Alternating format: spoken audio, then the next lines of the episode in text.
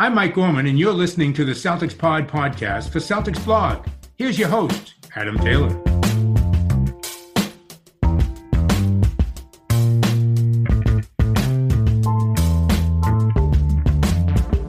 What's good, everybody? Christmas is drawing near. As we said on Monday, we won't be releasing an episode on Christmas Day because it's Christmas Day. We should be with the families, not listening to basketball. And if we were going to listen to basketball, there's lots of live basketball on TV. We don't need to listen to an English guy talk for 30 to 45 minutes. I'm joined by my boy, Mr. Brenden Nunes. What are you doing today, Brenden? Not too much, man. Uh, another day in the life. Start of the season. Hyped for it.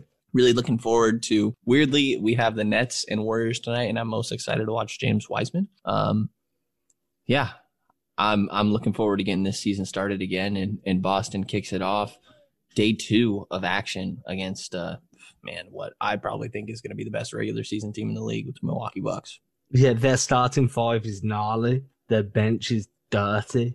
It's going to be a really, really tough game. I feel like Milwaukee, as you said, probably the best team in the league in terms of playing personnel. Probably going to end up with the best record in the regular season. Luckily, their coach can't get it done in the playoffs, so I, I tend not to be as scared there. Yeah, well, it's a regular season game. Yeah, I think that I mean the roster that you laid out a little bit. You know, Jrue Holiday. Eh, this is the starting five: Jrue Holiday, Donte DiVincenzo, Khris Middleton, Giannis Antetokounmpo, Brook Lopez. If Jayson Tatum is, I mean, we've seen him struggle to get to the rim and or finish at the rim more specifically. No chance that he's really going to be able to do that against Milwaukee. So if shots aren't falling for him, it's going to be a really rough night. Um, same goes for Jaylen.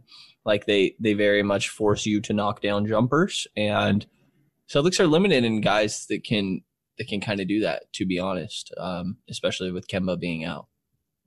Yeah, so for me, this is going to be a game that's beat that they're the Celtics are going to win or lose in the mid range. I feel like there's going to be a lot of value placed on getting into the driving the lane and then pulling up for the mid range jumper, attacking closeouts off the three point line, again getting into that mid range, and unfortunately, the guy that does that best for Boston is going to be out for the game. That's Kemba Walker. He would be the guy that I'd expect to have the ball in his hands whenever attacking closeouts happens or whenever they need to get an easy bucket coming off a screen. Tatum, I feel like he.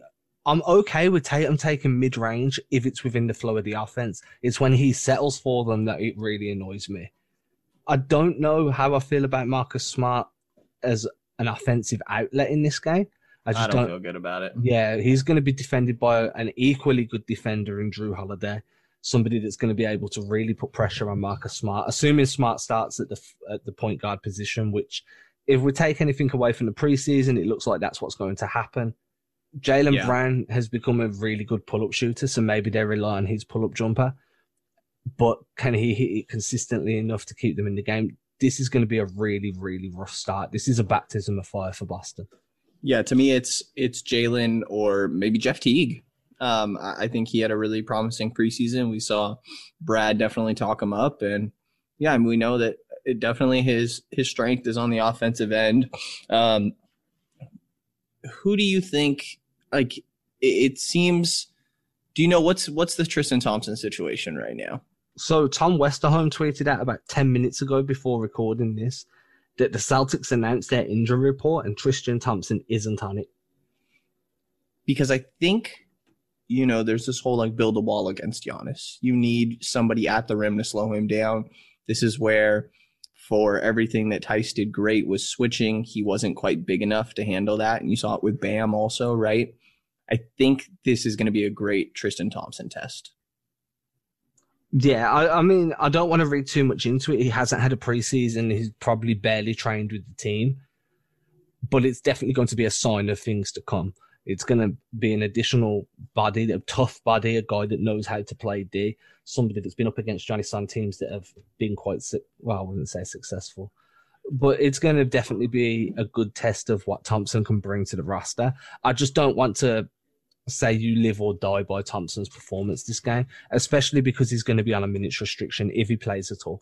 Totally fair. Um, I, I probably had poor wording there with a test, and it was more so that like, you know, going into each game, I think the starting lineup's pretty much going to be locked outside of that center spot.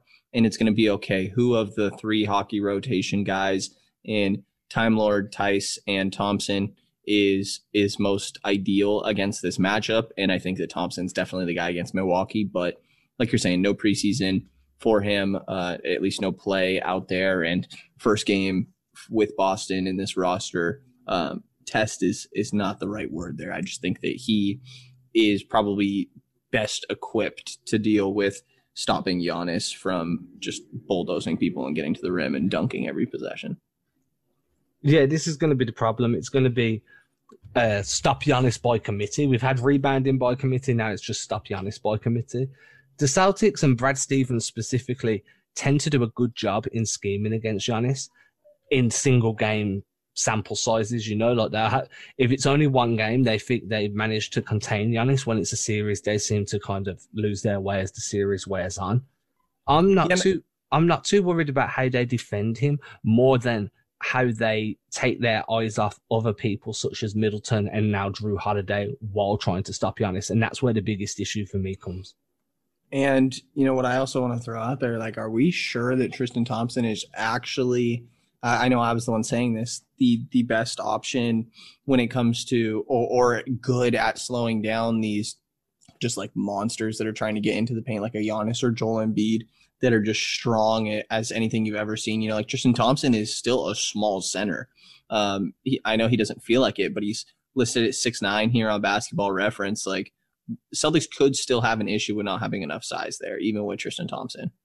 Yeah, I feel like Thompson was the guy they bought in to put up against these guys just because of his strength and his ability to make himself low and be able to hold his ground against the stronger guys. You know it's not going to be Daniel Theis because they can just move Daniel Theis out of the way with the swing of an arm. They can hook around him. Robert Williams, you unfortunately just can't trust at this moment in time due to his defensive positioning.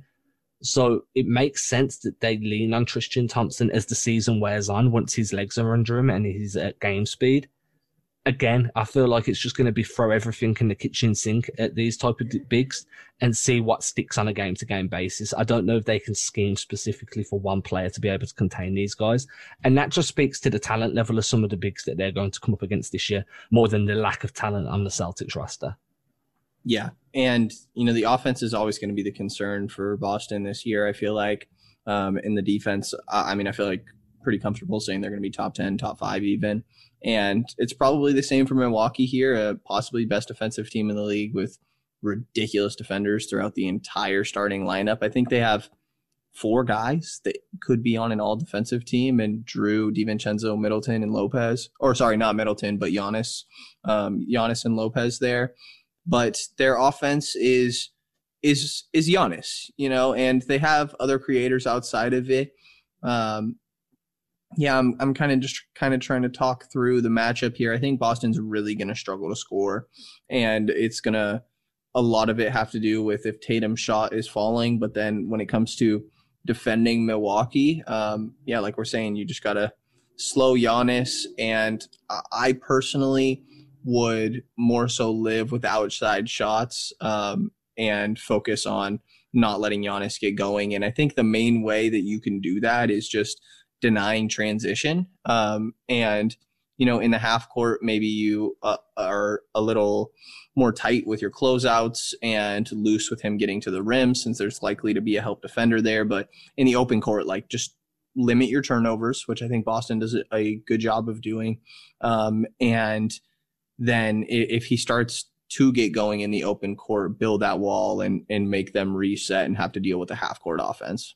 So this makes perfect sense to me, and I'd agree quite heavily. I feel like the Celtics, you say they're quite good at limiting their turnovers. That was something that plagued them in the playoffs and then plagued them again during the preseason. So I hope that they've been working on that in practice because to me, that's going to be an area that they need to be almost perfect. You know, you can't be having 10 to 20 turnovers a night when you're playing against a team as good as Milwaukee. The other thing that I want to point out is usually when you come up against a starting five like this, you try and hang and then you try and build that you try and cut the deficit that you fall into once the bench play once you go up against their bench, right? And unfortunately Milwaukee's bench looked tough. I mean, they're gonna have Bobby Portis, Bryn Forbes, DJ Augustin Pat Connaughton. Then they've got um, Tor- Craig. They're going to have multiple guys on that bench unit that could be starting on other teams around the league. Yeah, uh, yeah, they're definitely a real threat, and I also worry about um, the the rebounding. You know, last season Milwaukee was the best rebounding team in the league, and while Boston was a better rebounding team than I think people realized, um, losing losing Gordon Hayward could really hurt in that. So it's going to be a little bit of rebounding by committee, which I, I, think we mentioned this on the last pod. Actually, it kind of always has been. We've seen Tatum and Brown develop into pretty good rebounders, um, but I think that's going to be a little bit even more of an emphasis for them this year, since, or I guess you know whatever wing steps into that Gordon Hayward role will just also focus on team rebounding because Gordon was a better rebounder than I think people gave him credit for. Yeah, Gordon was a really good rebounder, and that was a big one of the biggest losses when he left, along with the playmaking that he brought to the team. I feel like they showed that rebounding up by bringing in Tristan Thompson again, but that yeah. playmaking for me is going to be something that's really going to be lacking. I don't know who they're going to put the whose hands they're going to put the ball into to consistently break down Milwaukee's defense. Without Kemba Walker there, you don't have your primary um, penetrator. You don't, so you're going to be asking Jeff Teague to do a lot of that off the bench, and then Marcus Smart, you're going to ask him to be running a lot of plays, and his playmaking is good. I mean, I've said this before, Basketball Index ranked him as the best playmaker on the roster. But if they shut down Marcus and they close his passing lane, your next playmaker on that starting lineup is going to be Jayson Tatum, that's still trying to figure out his where he fits as a playmaker on that NBA team. So I am concerned about where the distribution is going to come from. I feel like we're going to see a lot of ISO ball. Yeah, and I think that's going to happen a bit throughout the year. Um, I don't feel great about the matchup. If I had to guess going into the game, I would honestly say that Boston drops this one. I think they have a little bit more growing pains, even though they probably have about the same amount of roster spots they're bringing back. It's just increased roles for some of them here that's going to take some getting used to. Um, and I know Gordon was out a lot last year, but missing both him and Kemba, it just there's a lot of offensive responsibility on Tatum and Brown, and I, I just there's going to be games where they can't they can't handle that and against one of the better defensive teams in the league, it wouldn't surprise me if this was one of those nights. Yeah, I've got them going 0 2 in the first two games, and then even in their um, record at 2 and 2 with back to back wins against the Pacers. Mm-hmm. And that second game that uh, that you're calling an L, right, is the Christmas Day game against Brooklyn. I am indeed, sir. That is the game. I'm very concerned about that based off what we saw in preseason. Again, it's the same thing. It's where's the playmaking going to come from? I'm quite confident now that the team's got enough on their bench unit to be able to penetrate more. But my my primary concern is where's the shot creation coming from in terms of ball movement, and where is the defensive um, stopper to be able to put somebody on KD and contain him. I'm not, you can never lock him down, but you need to do your best to contain him. And with both Milwaukee and Brooklyn, I feel like they've got guys that are going to take so much defensive focus that you're always going to leave somebody else open. And against most teams, that's okay. Against teams that have Khris Middleton, Bryn Forbes, um, Jrue Holiday, and then you've got Kyrie Irving, you've got Joe Harris. These are all high level three point shooters and high level dribble drive penetrators that you've got to try and figure out how to stop these while containing some of the top five guys in the league. And unfortunately, I just don't know how Boston are going to do it, especially while they're not at full strength themselves. Yeah, interestingly, in those in the preseason matchups, I felt like the the defense was more so the issue than the offense. Like the offense had a little bit of an expected hiccup and wasn't great, but I want to say Brooklyn had 90 points in the third quarter in one of those games. And obviously, you're not playing standard rotation, but I, I don't know. I mean, the the one aspect that I feel okay about Brooklyn is while their offense is going to be ridiculous for the reasons that you pointed out, I think that Boston has a very, very good defense, like I mentioned and has the tools to be able to slow those guys down as best as anyone in the league, um, specifically if Tristan Thompson is healthy. And then on the offensive end, I, I don't think that Brooklyn has all too much talent there. And I think that that would give an opportunity to guys like Jaylen Brown for easier opportunities and some of the less talented offensive players like Marcus Smart to to find spots and pick holes in some of these weaker defensive guys. So I, I kind of feel like you're almost a little even there. Um, but where it tips in the favor of Brooklyn is the depth. Um, some of the guys that you mentioned, but like Caris LeVert, I know we both picked to be six man of the year. Uh, Spencer Dinwiddie sitting on that team as well, who both of those guys could probably be all stars. There's Joe Harris. I mean, there's like a ridiculous amount of guys that you've mentioned as well that, um, and, and Boston just, uh, again, we said this in with Milwaukee too. It's going to be a theme throughout the year. The two freaking issues are offense and like who's going to create and the depth of the roster. And I think you're going to hear this all year. Yo, Brenden's got the Sons of Anarchy outside his house. Apparently, apparently. Am I right here? Oh, that's funny.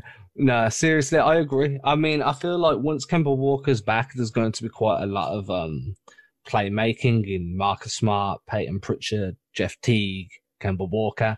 Not in that order, obviously, but I feel like there's enough playmaking there, especially if Tatum continue Tatum, sorry, continues to work on his uh, pick and roll creation.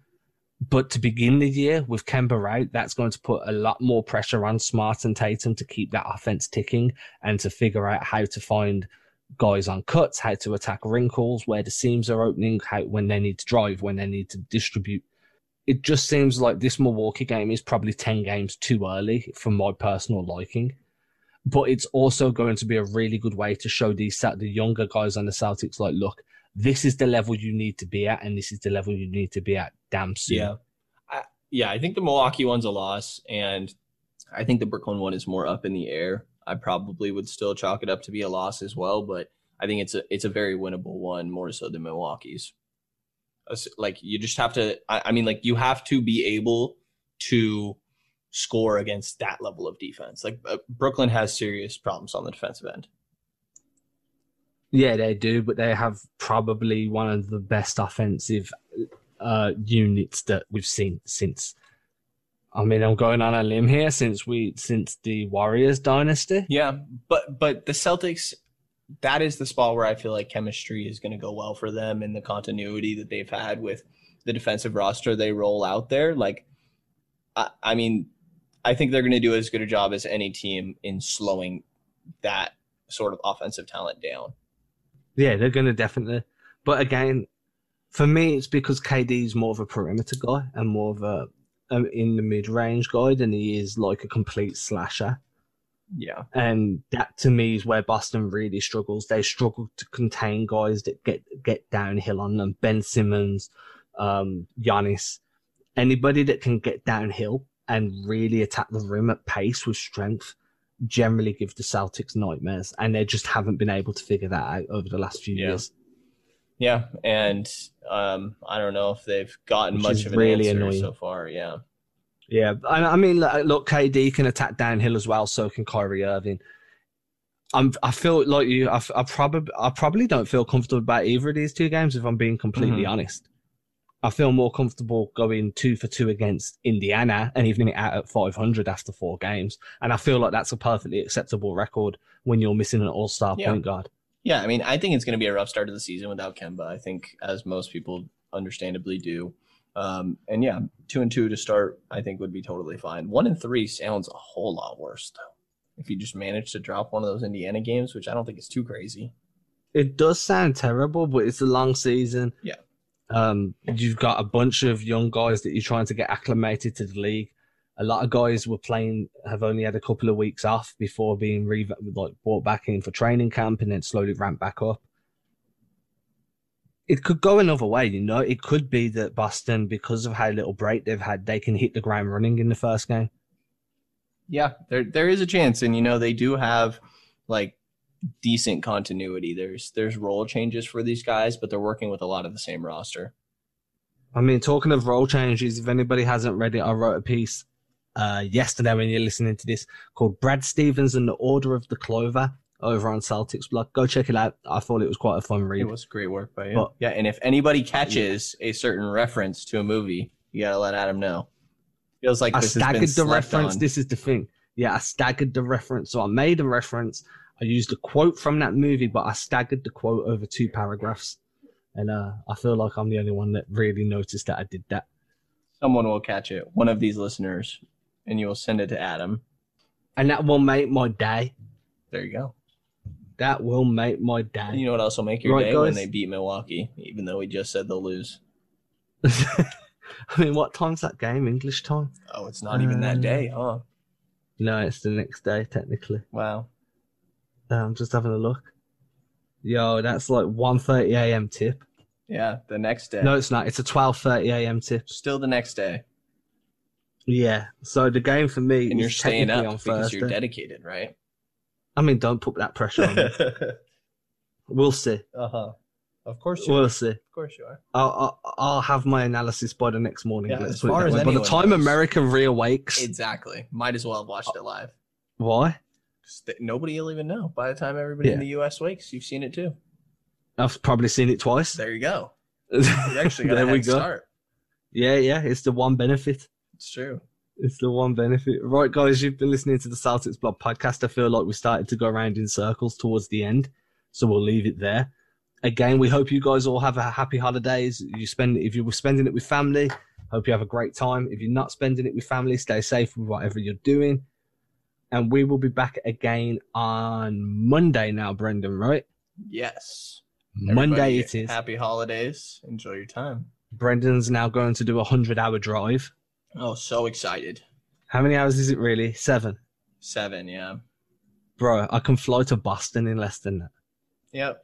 Driving from uh, Sacramento to Southern California to visit with some family. For if I got on a plane when you started driving, uh, it's a 12 hour flight, it's an 8 hour time. Yeah, if I got on the plane and the plane took off the moment you started driving, yeah, yeah, and both of us were unimpeded, we'd both hit LA at the exact same time, jeez, jeez. I Yeah. think. Well, I like to think that my car rides are more entertaining than any plane. I don't know, the movies on a plane can be quite lit. I guess you should see me rocking out to some music in the car. Well, if you call it music, you young guys don't know. Oh, whatever. I can't. Send me, in to some fact, send me some music. Can't listen to some Biggie. If you don't listen to Biggie, that's the problem. Ah, well, you know. Sometimes it's a little hypnotizing. I see what you did there. Right, guys, we're gonna go. We're rambling. Say bye, Brenden. Peace.